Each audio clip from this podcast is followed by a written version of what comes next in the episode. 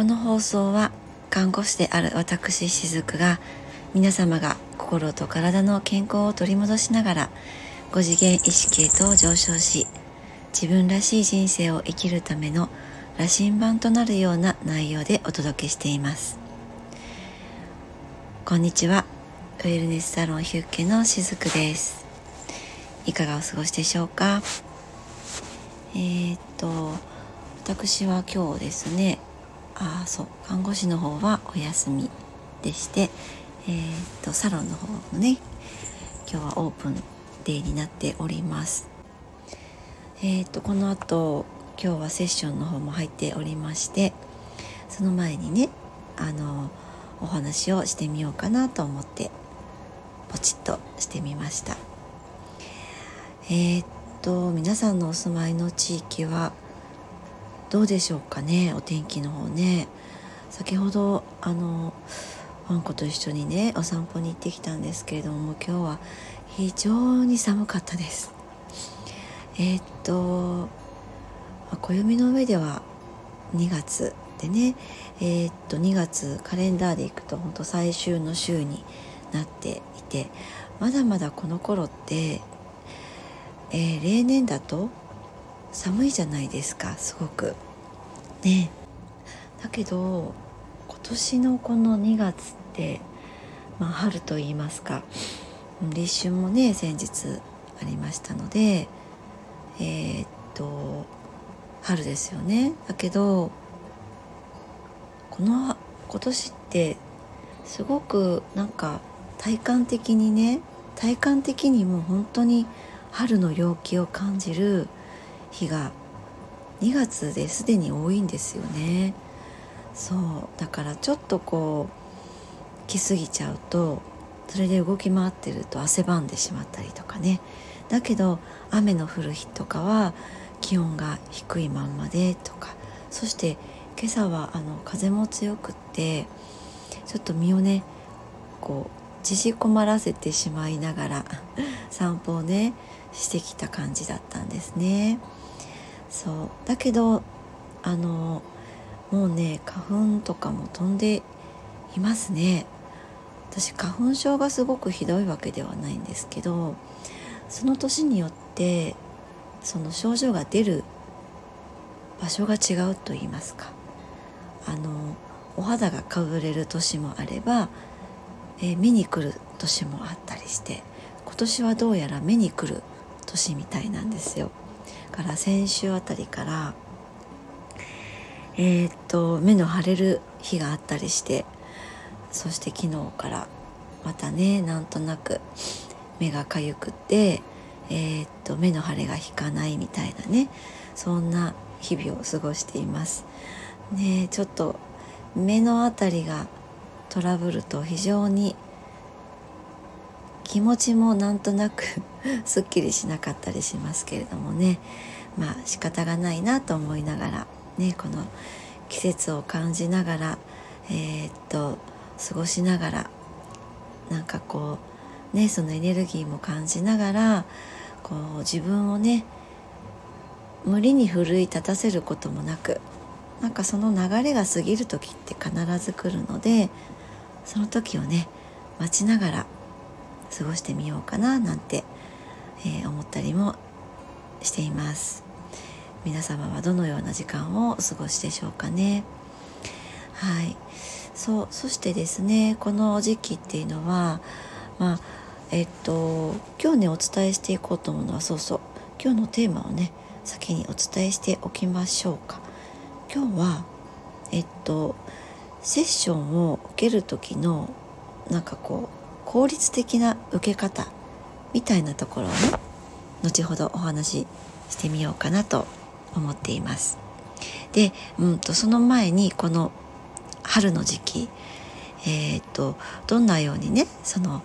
過ごしたらいいのか、まあ私的なね雫的なおすすめにはなるんですけれども、そのあたりのねお話をしていこうかなと思います。どうぞお付き合いくださると嬉しいです。はい、でね、えー、っと春というとパッとねどんなあの臓器をイメージしますか？いきなりねちょっと変な質問かもしれないですけども、あの私たちの体の中にねいろんな臓器がありますよね。肝臓、えー、胃があって腸があって心臓があって、えー、脾臓があって膵臓があって、まあ、五臓六腑っていう言葉もありますけれども、ね、いろんな臓器があります。でこのね春にやっぱりこう私たちこのね春夏秋冬っていうそういった中でこの日本は特に四季という季節があってえー、っとこれって世界共通ではないわけじゃないですか、この季節ってね。だけどその、えー、四季を感じられるこの日本に生まれてきているのであれば、やっぱりそこをうまく自分の生活の中に取り入れていくっていうのはここ日本に住んでいるならでは、まあ、特権みたいなものかなっていうふうに思うんですよね。そこでそのじゃあこの時期春はどこの臓器にこうフォーカスしてこの時期を過ごしていたらいいのかっていうところのねお話なんですけれども、えっと肝臓っていうのは最大の臓器なんです。大きいんですよ、すごくね。だけども沈黙の臓器なんても言われていますよね。そう、この肝臓っていうのは私たちの横隔膜の下にあってやや右側に位置しています。あの体のねこの右側っていうのは私たちの肉体と自我、ね、エゴとの関わりが強いっていうふうに私は見ています。だからこのね右側に何かこうトラブルが出て、えー、故障が出てっていう時っていうのはその自分の中にあるエゴとの関わりのところで何かしらトラブルが起きている、まあ、そんな風にもね私は見たりするんですけれども、そうあと肝臓っていうのは代謝機能とかね解毒する機能とか、あと、まあ、胆汁って言われている、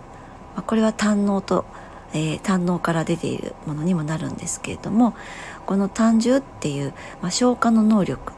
そこにすごく関わりを持つのが肝臓なんですね。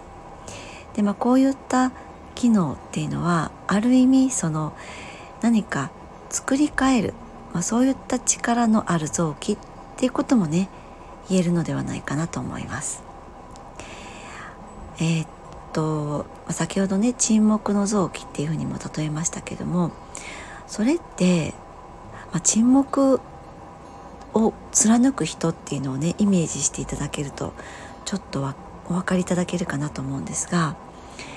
それイコール何か意志力みたいなものがそこに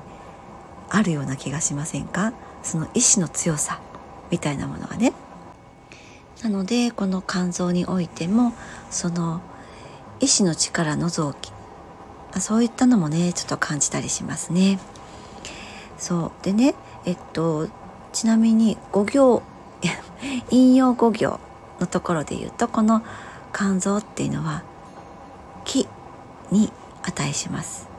この木ってあの木曜日の木ですね。そうそこに値して、まあ、これはこの気イコール、えー、っと病は気からの気、ね、気持ちの気、うん、その気のところにも値するわけなんですけど、この気のところを巡らしていく臓器というふうにもね言われているそうなんですね。そう、まあ、なんとなくこう暖かい日が増えてきて、えー、日も長くなってきてお日様もすごくこう和らいで優しく感じるっていうそういった春の陽気の中にいると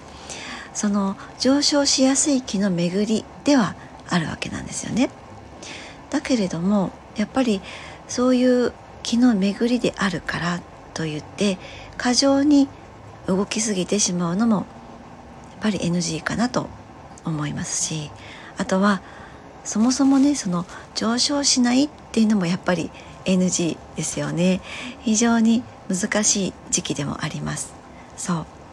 だからね、ある意味、えっと、私たちその看護師の中でもちょっと言われていたり、まあ、昔から言われていることでもあるんですけれども、その芽吹く時期、ね、いろんな草木たちが芽吹く時期になっていきますよね、今ね。えっとそうだな、私も先日お散歩をしていたら、農道のところね、農道の中をお散歩する、えー、コースがあるんですけれども、今の時期ってその小さな花たちがわちゃわちゃわちゃっとね、あの咲かせてくれているんですね。そうで、そんな風にその花々たちもちょっとずつ、えー、つぼみを開かせたり、あとは芽吹いてくる時期になっているわけなんですけど、こういった時期っていうのはすごく、えっとね、気を病む人もね、実は増えたりするんです。だからさんがつ、しがつ、ごがつあたりまでっていうのは、あの非常にね、心療内科の患者さんが増えたりとか、あとは精神科の方もすごくこう揺らぐ方がね、多かったり、まあ、そんな風に言われていたりします。なのでね、こういった時期って例えば症状としては、めまいが増えたり、ふらつきがあったり、えー、っとちょっとのぼせてしまったりとか、気だるさがあったりとか、あと動悸、肩こり、まあ、そういった症状をね、普段よりもうんと多く感じる方も、えー、いらっしゃると思いますね。なので、まあ、まだまだ朝晩が寒かったりとか、雨の日が寒かったりしていても、こういった季節の移ろいとともに、私たちの体も春の体へと移行している、その途中なんですよね。ねえ、まあ、そういったことをちょっとでも、なんていうのかな、えーと、認識しておいていただけると、めまいがあったり、ふらつきがあったり、ね、いろんなそのこの諸症状っていうものも少しね、えーと和らいでくれるのではないかなと思います。あのそういったね、自然の中の流れの中に私たちがいるので、その自然の流れに実は沿っているからこそ、そういった症状もあるんだっていうふうに知っているのと知らないとでは、この症状が出た時の自分の立ち振る舞いっていうのもね、変わってくると思うんですよね。なので、こういったお話も、えー、させていただいています。えー、っとこういったこう春のケアとして、この肝臓のね、働きにフォーカスするっていうことはね、非常に大切になってくると思います。その中で、まずはこの気の巡りを整える、例えば簡単なストレッチでもいいですよ。柔軟体操ね、あとは深呼吸、これは、えー、っと呼吸法と言われるものでもいいです。ご自分の知っていらっしゃる呼吸法を取り入れてみたりとか、あとはあのお天気がいい時、ね、明るい時間帯にウォーキングっていうのをね、取り入れて、しっかりとグラウディングをしていくっていうのもいいかなと思います。あの体のね、健やかさ、これは心身ともにですけれども、やっぱり日々の積み重ねからなんですよね。はい。ということでね、今日はこの肝臓にちょっと焦点を当てて、この時期の過ごし方について少しお話をさせていただいたんですけれども、えっと今日の本題は、そうそう、えっとセッションをね、受けるにあたってのうーんと効率的なその取り組み方みたいなもの、えー、っとお話ししてみようと思います。これはですね、えー、っと先日の日曜日だったかな、うん、やっぱり日曜日とかって、えー、セッションしていない時、そのサロン業務がない時間帯って、私いろんなことを、えー、っと本を読んだりとか、うん、まあスピリチュアル的なことをやっぱり思い思ったりしている時間が長いんですよね。で、そうやってやってると、そのいろんなこうインスピレーションが降りてきて、その時に、あ、今これをお伝えした方がいいんだなとか、そういったことがやっぱり降りてくる時間帯があるんですね。で、その時に今このセッションの受け方というところで、うんと必要な方がいらっしゃるんだなっていうのを感じていて、で、えー、次回これをお話ししようと思っていたので、今日お話をしていこうと思っているんです。だから深い意味はないんですけれども、うん、なんとなくね、必要な方がいらっしゃるかなという感じなんですね。で、このセッションって世の中にもうたくさんありますよね。私もね、本当にね、いろんなそのセッションを受けてきました。うん、今も月にいっかいは必ずセッションを受けているんですよ。うん、でそれはもう、えっと、信頼のおける一人の方だけなんですけれども、あの時々ね聞くのが、例えばそのいろんな人のセッションを受けた方がいいっていうふうに、えっと、言う方と、やっぱりもう一人に絞ってセッションについてはねセッションについては一人の人に絞って受けた方がいいっていう、このにパターンに大体分かれますよね。そうでね、私は後者の方なんですね、私の考え方としては。だけどもセッションを受けるのは一人なんだけど、その他情報を自分の中に取り入れる、それは講座、講座であったりとか本から知識を得ることもあると思うし、こういった、えっと、音声媒体を通して情報を受け取るパターンもあると思うし、あと動画とかもね、いろいろとその自分にとって必要だと、ね、必要な情報を受け取るものっていっぱいあるんですけど、それはいろんな人の情報を受け取るっていうふうにしています。でそれはどうしてかっていうと、セッションについてはやっぱりね、えっと、自分を開示していくものですよね。一方で情報を得るっていうものは自分の中にインプットしていくものになります。だから情報を得ながらインプットして、そしてセッションを通して自分の中にあるものをアウトプットしていくっていう、この流れが、一連の流れがあるわけなんですよね。だけどインプットしてくるときに、えっと、一つのところに絞ってインプットしようとすると、それに染まっちゃうんですよ、自分が。だから、えっと、例えばいる自分の中でね、あ自分の中を色で塗り絵をしていこうってした時に、同じ黄色ばっかり、ね、黄色という情報ばっかりを取り入れると、自分という体が黄色に染まるわけですよね。だけど黄色の人の情報も、紫の人の情報も、ピンクの人の情報もって、いろんな情報を自分の中に取り入れていくことで、えー、っといろんな色の自分がそこに、えー、マーブル色のそ、えー、自分がそこにと存在できるっていううまく言えないな、えー、っとそうですね、チョコレートの袋があってね、うん、全部その中はミルクチョコレートってすると、ミルクチョコレートの袋という私が存在する。だけどマーブルチョコって言って、いろんな色の、えー、っとチョコレートが入った袋がありますよね。あれが自分っていう風に、その自分が存在しているって考えると、なんかそのマーブルチョコの自分の方が、いろんな可能性を持つ自分がそこに存在してるっていう、そういったイメージになるんですよ、ミルクチョコレートだけの自分よりもね。そしてそのマーブルチョコレートの自分になった、その中、その上で、えっと、自分を開示する、アウトプットするセッションを受ける、その流れに持っていけると、そのマーブルチョコの自分を、えっと、そこで表現できるんですよね、セッションを受けるときにね。でそれをいろんな人にやってしまうと、うーんとここのこの A さんという人のセッションを受けるときには、このマーブルチョコ、青というマーブルチョコを出してセッションを受ける自分、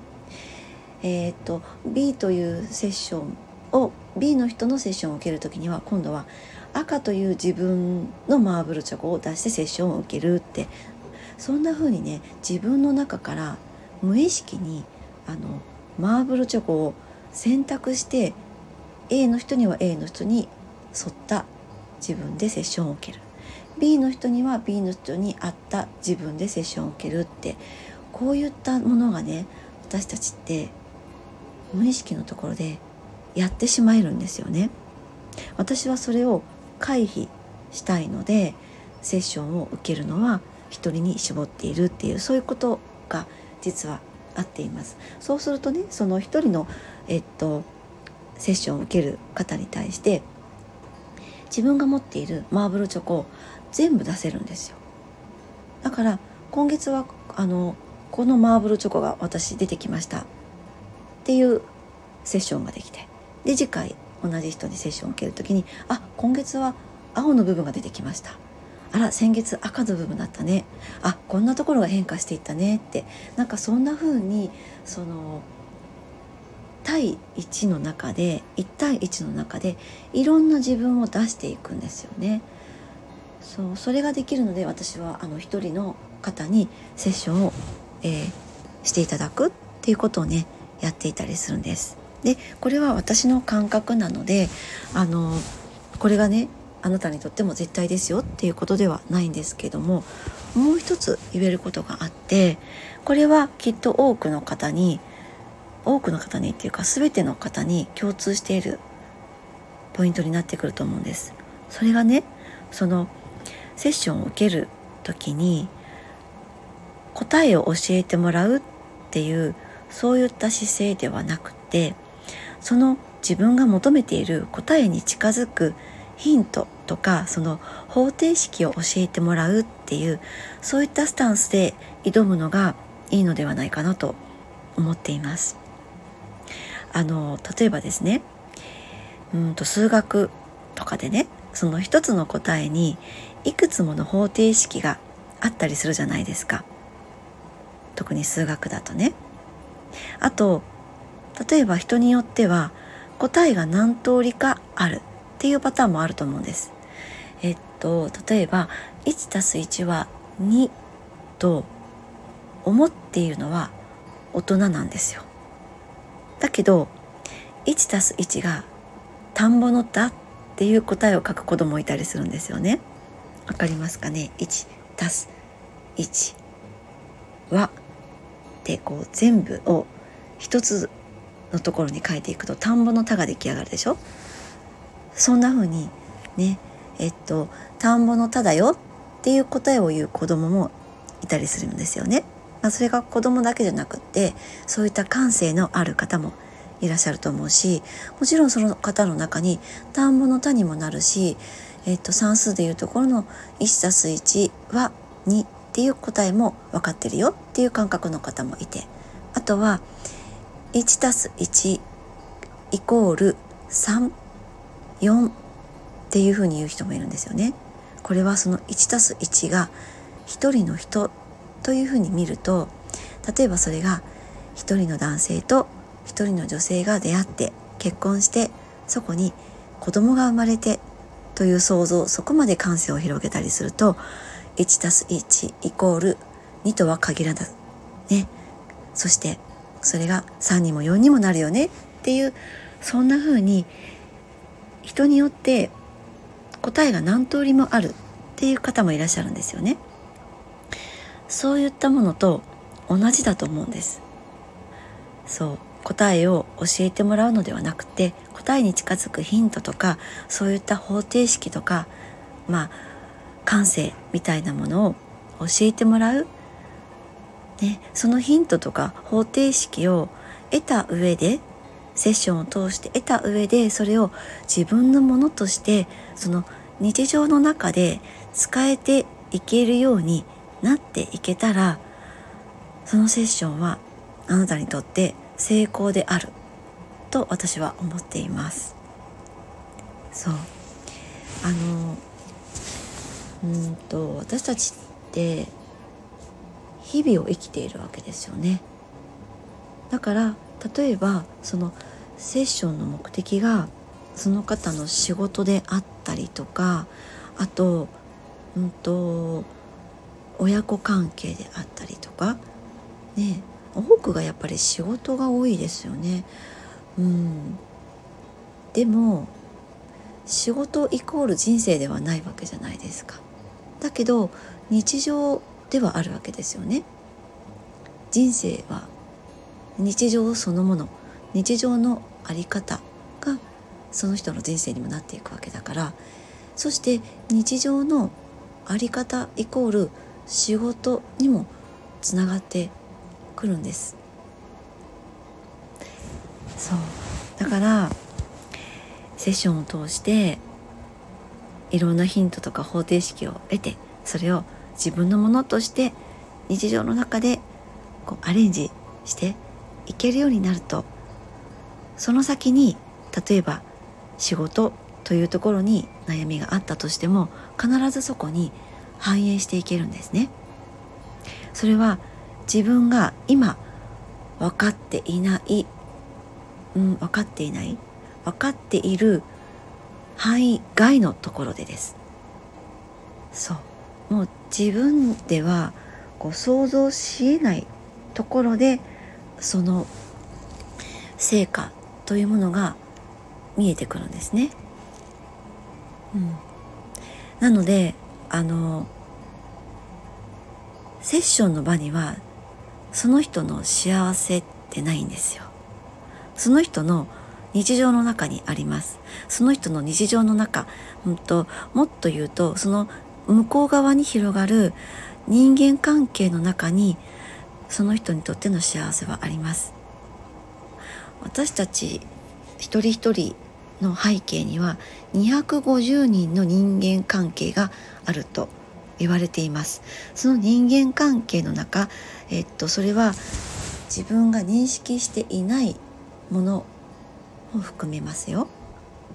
ね、そう。そのにひゃくごじゅうにんの人間関係の中に、えー、っと日常があって、ということはやっぱりその日常を変えていく、ね、その力を発揮していかなければ自分にとっての幸せってきっと見つからないと思うんですよね。そうなのでそのセッションの場にはその方の幸せってないんです。だけど先ほど言ったみたいにそのセッションを生かして自分の日常の中にそれを自分のものとして落とし込めていけた、その先にあなたにとっての幸せっていうのは必ず見えてきますので、ぜひこういったものをこれからね、えっと、セッションを受ける方いらっしゃったら、えー、っとあ、あの人があんなこと言っていたなっていうふうにちょっと思いながらね、あの私のセッションじゃなくてももちろんそうですよ、あのどなたかのセッションを受けるときにそういったあのお気持ちで受けていただけるといいのではないかなと思います。はい、ということで、えー、今日も最後までお付き合いくださりありがとうございました。今日も良き日をお過ごしください。しずくでした。